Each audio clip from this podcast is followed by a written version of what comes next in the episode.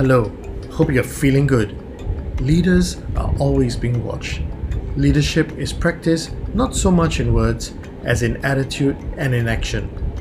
Everyone around you is watching you, even if you're not aware. So be alert and pay attention to how you act and behave. People like being led and to imitate their leaders, so you have to be on your toes. This is Alric Doret.